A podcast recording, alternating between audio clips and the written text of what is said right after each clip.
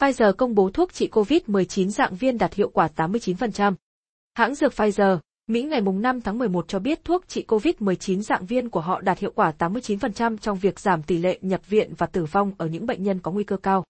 Theo tuyên bố của Pfizer, thử nghiệm lâm sàng thuốc viên điều trị COVID-19 của hãng dược này mang lại hiệu quả áp đảo. Pfizer dự định nộp kết quả cho cơ quan quản lý y tế Mỹ để được phê duyệt sử dụng khẩn cấp càng sớm càng tốt. Cổ phiếu của Pfizer đã tăng 11% tính đến 6 giờ 52 phút sáng mùng 5 tháng 11 tại thành phố New York.